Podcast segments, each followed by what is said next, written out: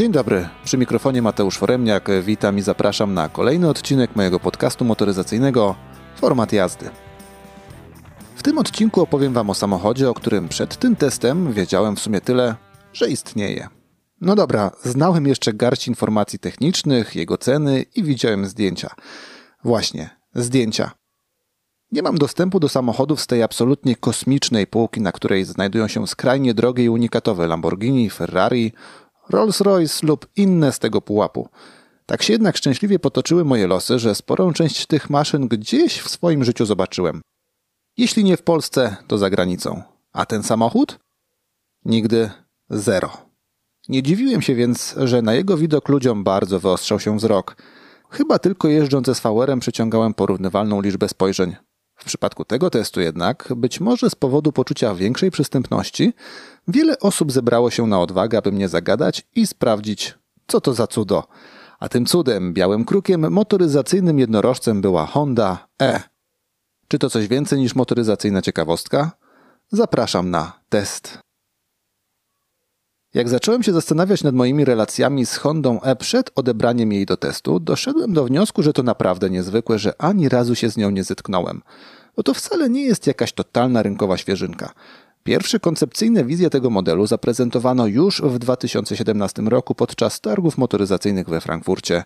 Pod bardziej rozbudowaną nazwą Urban EV, z jedną parą drzwi otwieranych do tyłu, mających umożliwiać wsiadanie pasażerom i z przodu, i z tyłu. Ale po prawdzie, Mimo pozornie bardzo futurystycznej wizji, zaskakująco dużo jej elementów znalazło się już w wersji produkcyjnej. A ta weszła na rynek w 2019 roku już pod nazwą E. I teraz mała dygresja. Wbrew powielanym w wielu miejscach informacjom, to nie jest pierwszy elektryczny model Hondy. Nieco ponad ćwierć wieku temu, dokładnie w 1997 roku, na rynku pojawiła się Honda EV Plus, będąca odpowiedzią na wymogi kalifornijskich organów regulacyjnych oraz pojawienie się konkurencji spod znaczka General Motors, a więc modelu EV1. Historia pierwszej elektrycznej Hondy była krótka i ciężko powiedzieć, że intensywna. Powstało około 300 sztuk tego modelu. Większość z nich trafiła do użytkowników na zasadach wynajmu z powodu bardzo wysokich kosztów zakupu. O, skąd my to znamy? Dzięki temu możliwe było przeprowadzenie nagłego wycofania tych samochodów. Po trzech latach w krótkim czasie odebrano je użytkownikom i większość egzemplarzy zniszczono. Podobne działania przeprowadził gigant z Detroit, a skala i sposób tych działań przyczyniły się do powstania teorii spiskowych na temat chęci zabicia elektrycznego odłamu motoryzacji przez największe koncerny motoryzacyjne. Teorie spiskowe zostawiam jednak z boku, tym bardziej, że ćwierć wieku później sytuacja się odwróciła i wiele osób wygłasza podobne dotyczące chęci ukatrupienia odłamu spalinowego przez ten elektryczny. Skupmy się zatem na faktach. Honda E faktycznie stanowi poważny wstęp Hondy do elektryfikacji gamy swoich samochodów. Już dzisiaj wszystkie oferowane w Europie modele tego producenta są z elektrycznym dopingiem, a na najbliższe lata zapowiedziane są już kolejne typowo elektryczne debiuty. Honda E stanowi zatem furtkę i okno na przyszłość, chociaż sama, szczególnie stylistycznie, sporo czerpie też z tradycji. Bo choć wygląda futurystycznie i nietuzinkowo, a Honda twierdzi, że tworząc ten model, tu cytat, kwestionowała wszystko, bez problemu można dostrzec inspiracje w jej wyglądzie sięgające lat 70., a nawet 60. Konkretnie modeli N360 lub pierwszej generacji Civica. Sprawdźcie na moim Instagramie wyróżnione relacje, gdzie znajdziecie zdjęcia tych inspirujących modeli. Czym zatem charakteryzuje się ta oldschoolowa stylizacja? Bardzo specyficzny kształt nadwozia z dłuższym przodem i szybko dość ostro zakończonym tyłem. Karoseria jest stosunkowo prosta i gładka, nie ma tu ostrych linii, cięć czy przetłoczeń. Z przodu uwagę przykuwa spory, gładki, wykończony ciemnym plastikiem obszar, który w aucie spalinowym zajmowałaby atrapa chłodnicy, a także wycięcie w masce gniazdo ładowania, które mi osobiście kojarzyło się z reaktorem łukowym tkwiącym w piersi Ironmana. Do tego przyciągające uwagę okrągłe światła. Z przodu białe, wyglądające całościowo jak kochana panda. Z tyłu czerwone, tworzące obraz raczej wściekłej pandy. Do tego wszystkiego dochodzą ukryte klamki, okna bez ramek i chyba najbardziej charakterystyczny element E kamery zastępujące lusterka boczne. W moje ręce trafił egzemplarz w bardzo eleganckim i stylowym grafitowym kolorze. z dachem i tymi planszami z przodu oraz z tyłu w kolorze czarnego połysku. Jeśli chodzi o kwestie stylistyczne, mi osobiście Honda E się całkiem podoba. Nie zachwycała, ale budziła ciepłe odczucia. Co ciekawe, moja żona twierdzi, że brzydal. Nie ja, samochód. Tak czy siak, E jest modelem nietuzinkowym, przyciągającym spojrzenia i nie pozostawiającym nikogo obojętnym. A projektując ten model, o to głównie Japończykom chodziło. O przyciąganie uwagi. Model N360, będący tym stylistycznym natchnieniem, to był K-Car, a więc samochód skrojony pod rynek japoński, charakteryzujący się mikroskopijnym wręcz nadwoziem. Dzięki temu mogą one łatwo manewrować w gęsto zaludnionych miastach, a także przynoszą szereg ulg i przywilejów dla ich właścicieli, rezygnujących z pełnowymiarowych aut. Patrząc na zdjęcia E, można odnieść wrażenie, że wymiarowo jest właśnie takim kejkarem o podobnych gabarytach, co nasz swojski maluch. I tu zaskoczenie. To jest całkiem konkretny i pełnowartościowy samochód. Tak, miejski, ale to 3894 mm długości, 1752 mm szerokości i 1512 wysokości. Wymiarowo znajduje się pomiędzy Dacią Spring, od której jest trochę większy, a Renault Zoe, od którego jest nieco mniejszy. By wspomnieć tylko bezpośrednią konkurencję, z którą miałem styczność. I muszę podkreślić tutaj jeszcze raz. To pełnowymiarowy samochód. Przynajmniej pod względem wykonania. Bo choć wygląda zabawkowo, w przeciwieństwie do Springa, zbudowano go solidnie. Porządna blacha, szereg systemów bezpieczeństwa, nie wspominając już o jakości spasowania wszystkich elementów. Takie coś to ja rozumiem. Nie ukrywam, osobiście ubolewam nad wymieraniem aut z segmentu A. Sam mam dwa samochody. Jednego mikrusa do miasta i kombiaka na dłuższe wyjazdy z rodziną. Naprawdę nie rozumiem trendu rozrostu samochodów i tej mody, aby wszędzie jeździć potężnymi maszynami. Sam jak muszę się gdzieś wybrać na miasto w celu załatwienia jakiejś sprawy, z przyjemnością biorę kluczyki do mniejszego wozidła. Honda E jest klasyfikowana w segmencie A i co tu dużo mówić, w mieście sprawdza się znakomicie. Niewielkie rozmiary pozwalają zmieścić się praktycznie wszędzie, a jest też bardzo zwrotna. Średnica zawracania to zaledwie 9,2 metra, czym zresztą Honda chętnie się chwali. I słusznie, bo tę zwrotność i wygodę manewrowania naprawdę czuć. Do tego imponujący rozstaw osi wynoszący 2583 mm i idealny rozkład masy w stosunku 50 na 50 przekładają się na dobre, choć nie tak dobre jak się spodziewałem prowadzenie. No więc z zewnątrz zdecydowanie główny zamysł tego modelu, a więc popisywanie się Hondy swoimi możliwościami, wyszedł naprawdę konkretnie. Przyznam szczerze, miewam różne przygody podczas testów aut. Ludzie zagadują mnie głównie wtedy, kiedy jak jakiś oszołom latam dwie godziny, dajmy na to po lesie i fotografuję samochód. Pada wtedy słynne i złote pytanie na sprzedaż? Jeżdżąc SVR-em nikt mnie nie zagadywał, ale widziałem, że sporo osób mniej lub bardziej subtelnie robiło mu zdjęcia. Wiele też się za tym samochodem oglądało. Honda E najmocniej skracała dystans. W zasadzie za każdym razem, kiedy wysiadałem z tego auta lub gdzieś stałem, ktoś mnie zagadywał. Nawet stojąc na światłach, podeszła do mnie para młodych ludzi w nastroju nieco mniej formalnym, chcąc sprawdzić, co ten cudak ma w środku bo popis z zewnątrz to w sumie tylko przygrywka do tego, co czeka nas w środku. Tam też jest popisowo. Z tym, że o ile kwestie designu i wyglądu zewnętrznego są typowo subiektywne i każdy może je odbierać inaczej, o tyle w środku E mamy kilka spraw całkiem obiektywnych. Na plus i na minus. Na początek jednak pozytywy. To intrygująco i elegancko zaprojektowane oraz fantastycznie wykonane wnętrze. Byłem pod naprawdę dużym wrażeniem. Mamy tutaj sporo wręcz domowych klimatów. Pięknie wykonana deska rozdzielcza z dużymi połaciami wykończonymi imitacją drewna.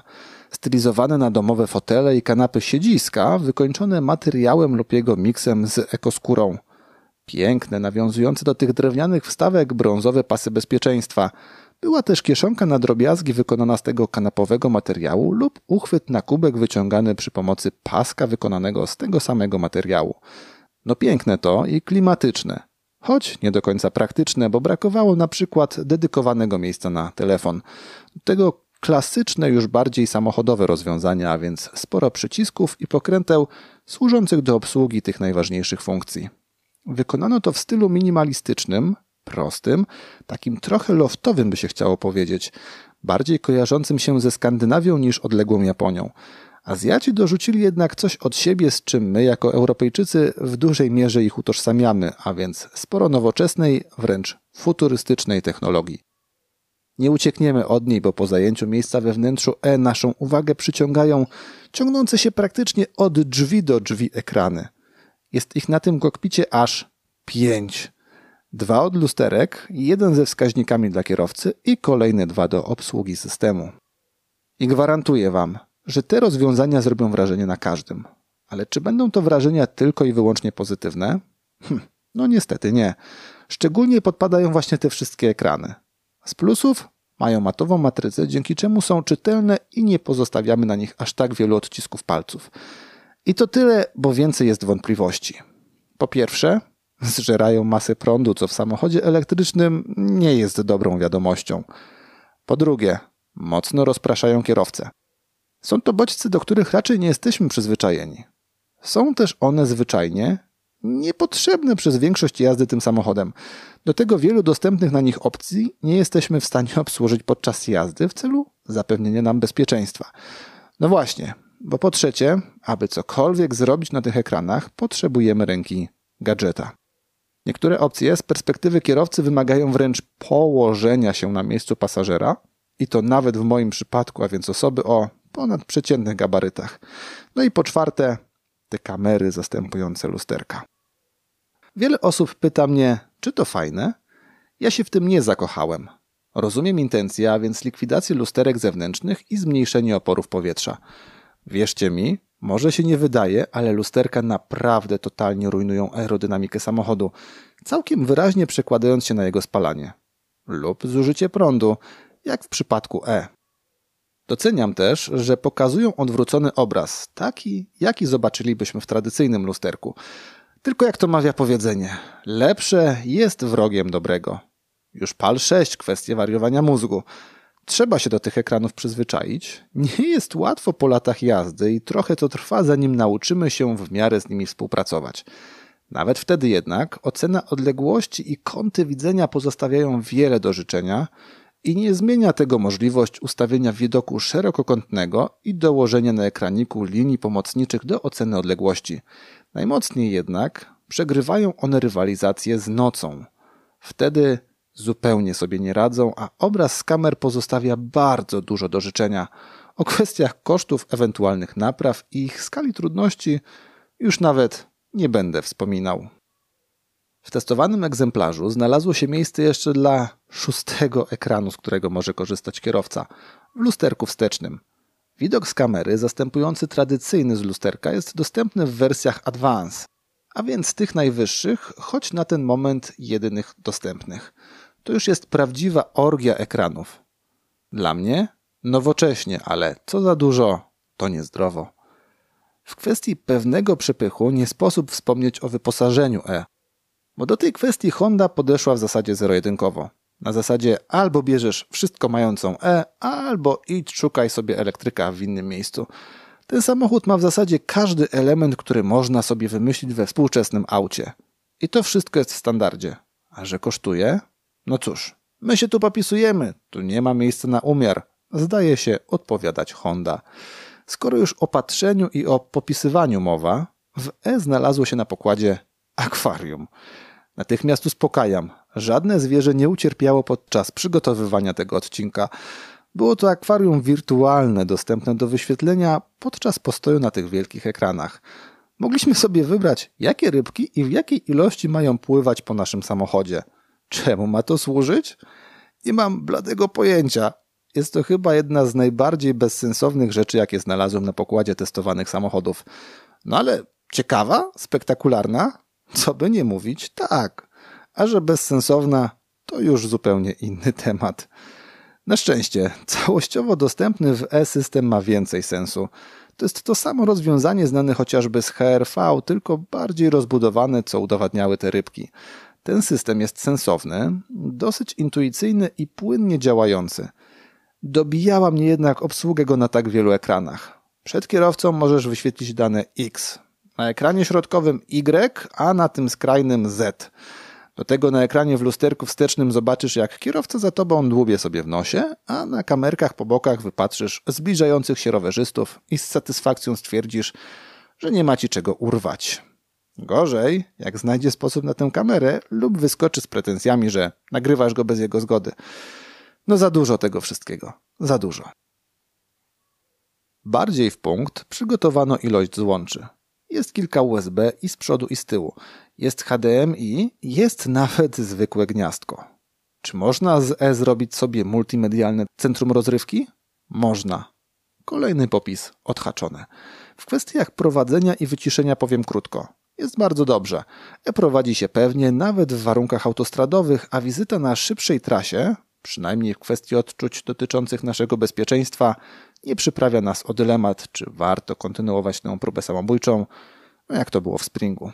Byłem trochę rozczarowany tym, jak E radzi sobie w szybszych, ciaśniejszych zakrętach, bo niby rozkład masy jest super, środek ciężkości nisko, spodziewać się można co najmniej przyklejonego do drogi kokarta, a tu może nie rozczarowanie, ale dosyć miękkie zawieszenie dawało się we znaki i przy tych dynamiczniejszych próbach gdzieś to super prowadzenie nam uciekało w przechyłach. Ale za to ciszę dostawaliśmy przez cały czas w dawce dużej lub bardzo dużej. Niestety, tego samego nie można powiedzieć o przestrzeni, którą oddano tu do dyspozycji. Jest jej wystarczająco lub mało, w zależności gdzie zajmiemy miejsce, bo mamy tu wyraźny podział. Przód dla dużych, tył dla małych. I to takich małych mniej więcej do granicy trzeciej klasy szkoły podstawowej. Dorosły z tyłu wygląda w E jak koń jadący na osiołku. Kanapa jest dosyć krótka i mała. Nawet jej wygląd ani niezła twardość tego nie rekompensują.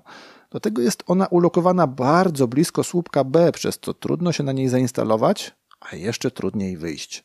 Z przodu sytuacja wygląda tylko nieco lepiej, i to pod warunkiem, że nie mamy nikogo za naszymi plecami.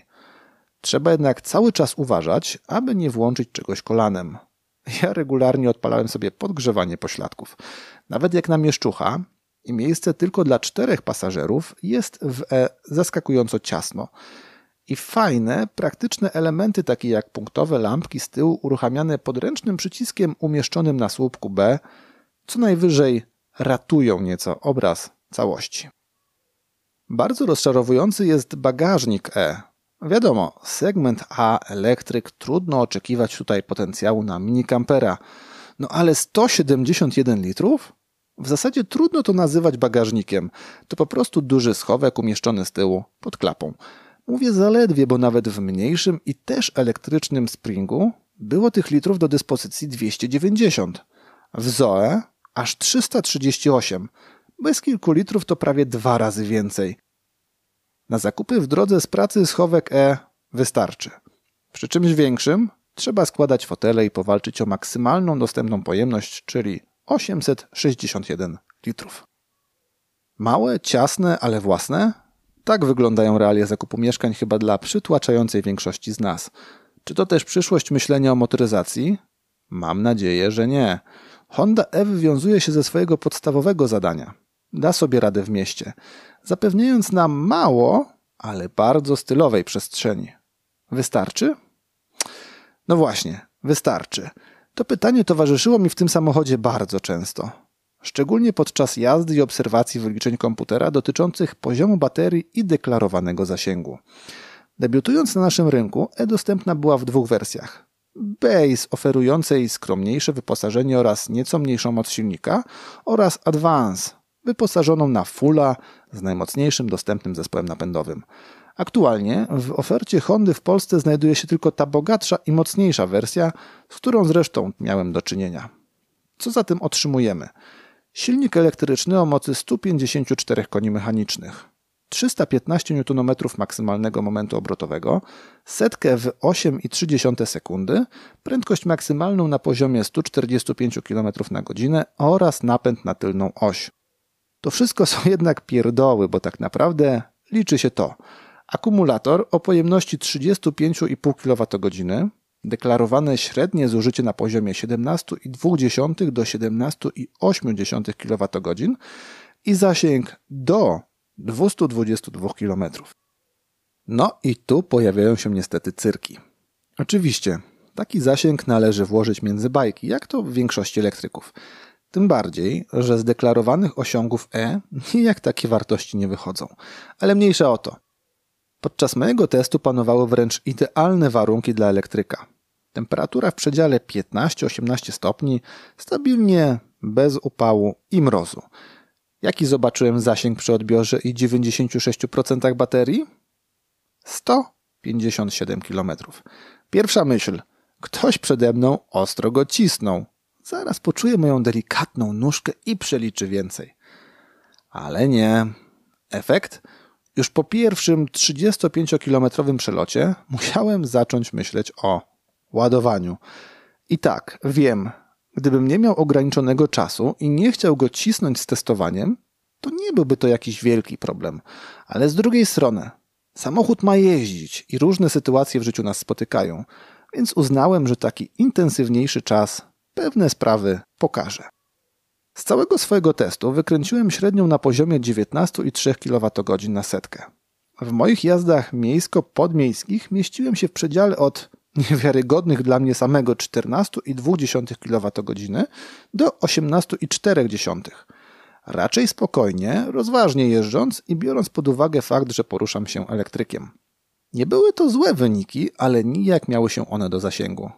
Cały czas miałem wrażenie, że prąd mi gdzieś ucieka, bo procent baterii swoje, a zasięgu nie więcej niż na 160 km.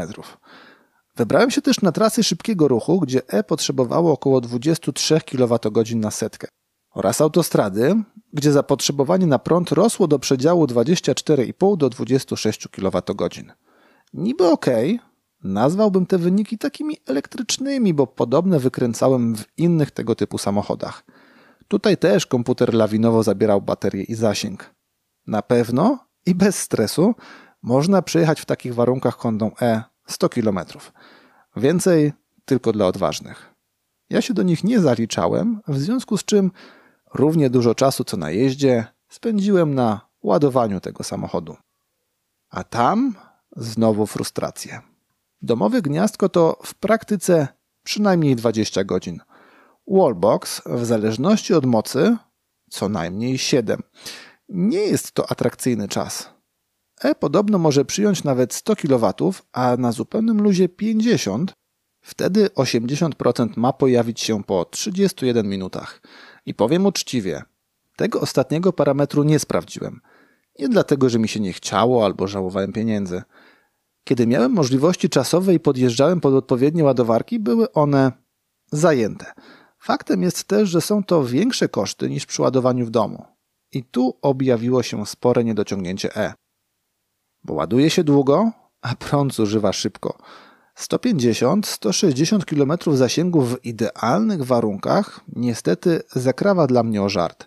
Pod tym względem bardziej kupiła mnie elektryczna natura Springa. Przynajmniej na przestrzeni krótkiego testu, bo ładował się szybciej i to z mniej wymagających ładowarek, a i spokojnie wyrabiał 200 km przy zimowych warunkach. Poza zasięgiem i zużyciem prądu warto wspomnieć jeszcze o kilku sprawach. Na pokładzie mamy oczywiście automatyczną, bezstopniową skrzynię biegów. Jej tryby wybieramy przy pomocy przyciskowego selektora, za którym ja tak bardzo nie przepadam. Chociaż możemy wybierać tylko pomiędzy jazdą do przodu, do tyłu i postojem, podczas przełączania z D na R czuć było dziwne szarpnięcie. Kierowca ma do dyspozycji też dwa tryby jazdy normal i sport.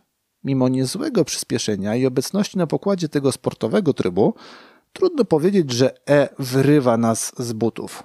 Na tle wielu innych elektryków te 8,3 sekundy do setki wyglądają średnio, a subiektywne odczucia kierowcy są podobne. Mamy zapas mocy, można z niej skorzystać, ale daleko tutaj do nadzwyczajnych wrażeń. W kwestii odzysku energii do dyspozycji oddano dwie ścieżki. Pierwszą są manetki umieszczone przy kierownicy, służące do regulacji siły rekuperacji. Drugą jest system przypominający e-pedal z Nissana, w Hondzie nazywany Single Pedal Control. Działa na tej samej zasadzie. Po uruchomieniu go na tunelu środkowym możemy poruszać się E tylko przy pomocy pedału gazu. Dodajemy, jedziemy. Odpuszczamy, samochód mocno zwalnia silnikiem. Tak jak w Nissanie. Podobało mi się, choć miałem poczucie, że tam było to nieco lepiej dopracowane i pozwalało na płynniejszą jazdę. Na pokładzie znalazła się też cała masa systemów asystujących, plus za dosyć prostą ścieżkę do wyłączenia części z nich. Nieco mniejszy za ogólny sposób ich działania. Są one na tle konkurencji średnie. Generalnie całkiem przewidywalne i stabilne, pozwalające na spokojną jazdę. Zdarza im się jednak nieadekwatnie zareagować, na szczęście niezbyt często. Podoba mi się za to sposób działania automatycznych świateł. Naprawdę szybko, płynnie i adekwatnie oświetlały drogę, co wbrew pozorom nie jest wcale takie oczywiste w autach innych marek. Czy to coś więcej niż motoryzacyjna ciekawostka? Takie pytanie zadałem we wstępie tego odcinka. Kilka wspólnie spędzonych dni przekonało mnie, że nie. Mam poczucie, że to już dziś samochód bardziej kolekcjonerski niż użytkowy. Klasyczny wręcz halokar producenta, mający zwrócić uwagę na niego, jego możliwości, pomysłowość i kreatywność. Jestem bardzo ciekawy, jak będą wyglądały kolejne elektryczne wcielenia Hondy, bo E trudno traktować poważnie w kategoriach codziennego auta dla zwykłych ludzi. Praktycznie to samochód dla bardzo wąskiej grupy osób. Takich, które lubią jego styl i akceptują masę nowoczesnych i nie zawsze praktycznych rozwiązań, które przełkną mikry zasięg, który byłoby najlepiej uzupełniać przed własną elektrownią, a przynajmniej domem. Do tego musi to być osoba z zasobnym portfelem. Wyjściowo E wycenione jest na 168 800 zł. W gamie Hondy tylko Civic Type R w podstawie wyceniony jest wyżej. Nawet z dopłatami i pomimo pewnych pozytywów E, trudno nie zadać pytania Quo vadis motoryzacją. To już wszystko z mojej strony. Serdecznie zapraszam do kontaktu oraz słuchania kolejnych odcinków. Pamiętajcie też, aby obserwować format jazdy na Instagramie i Facebooku. Dziękuję za uwagę i do usłyszenia w kolejnym odcinku.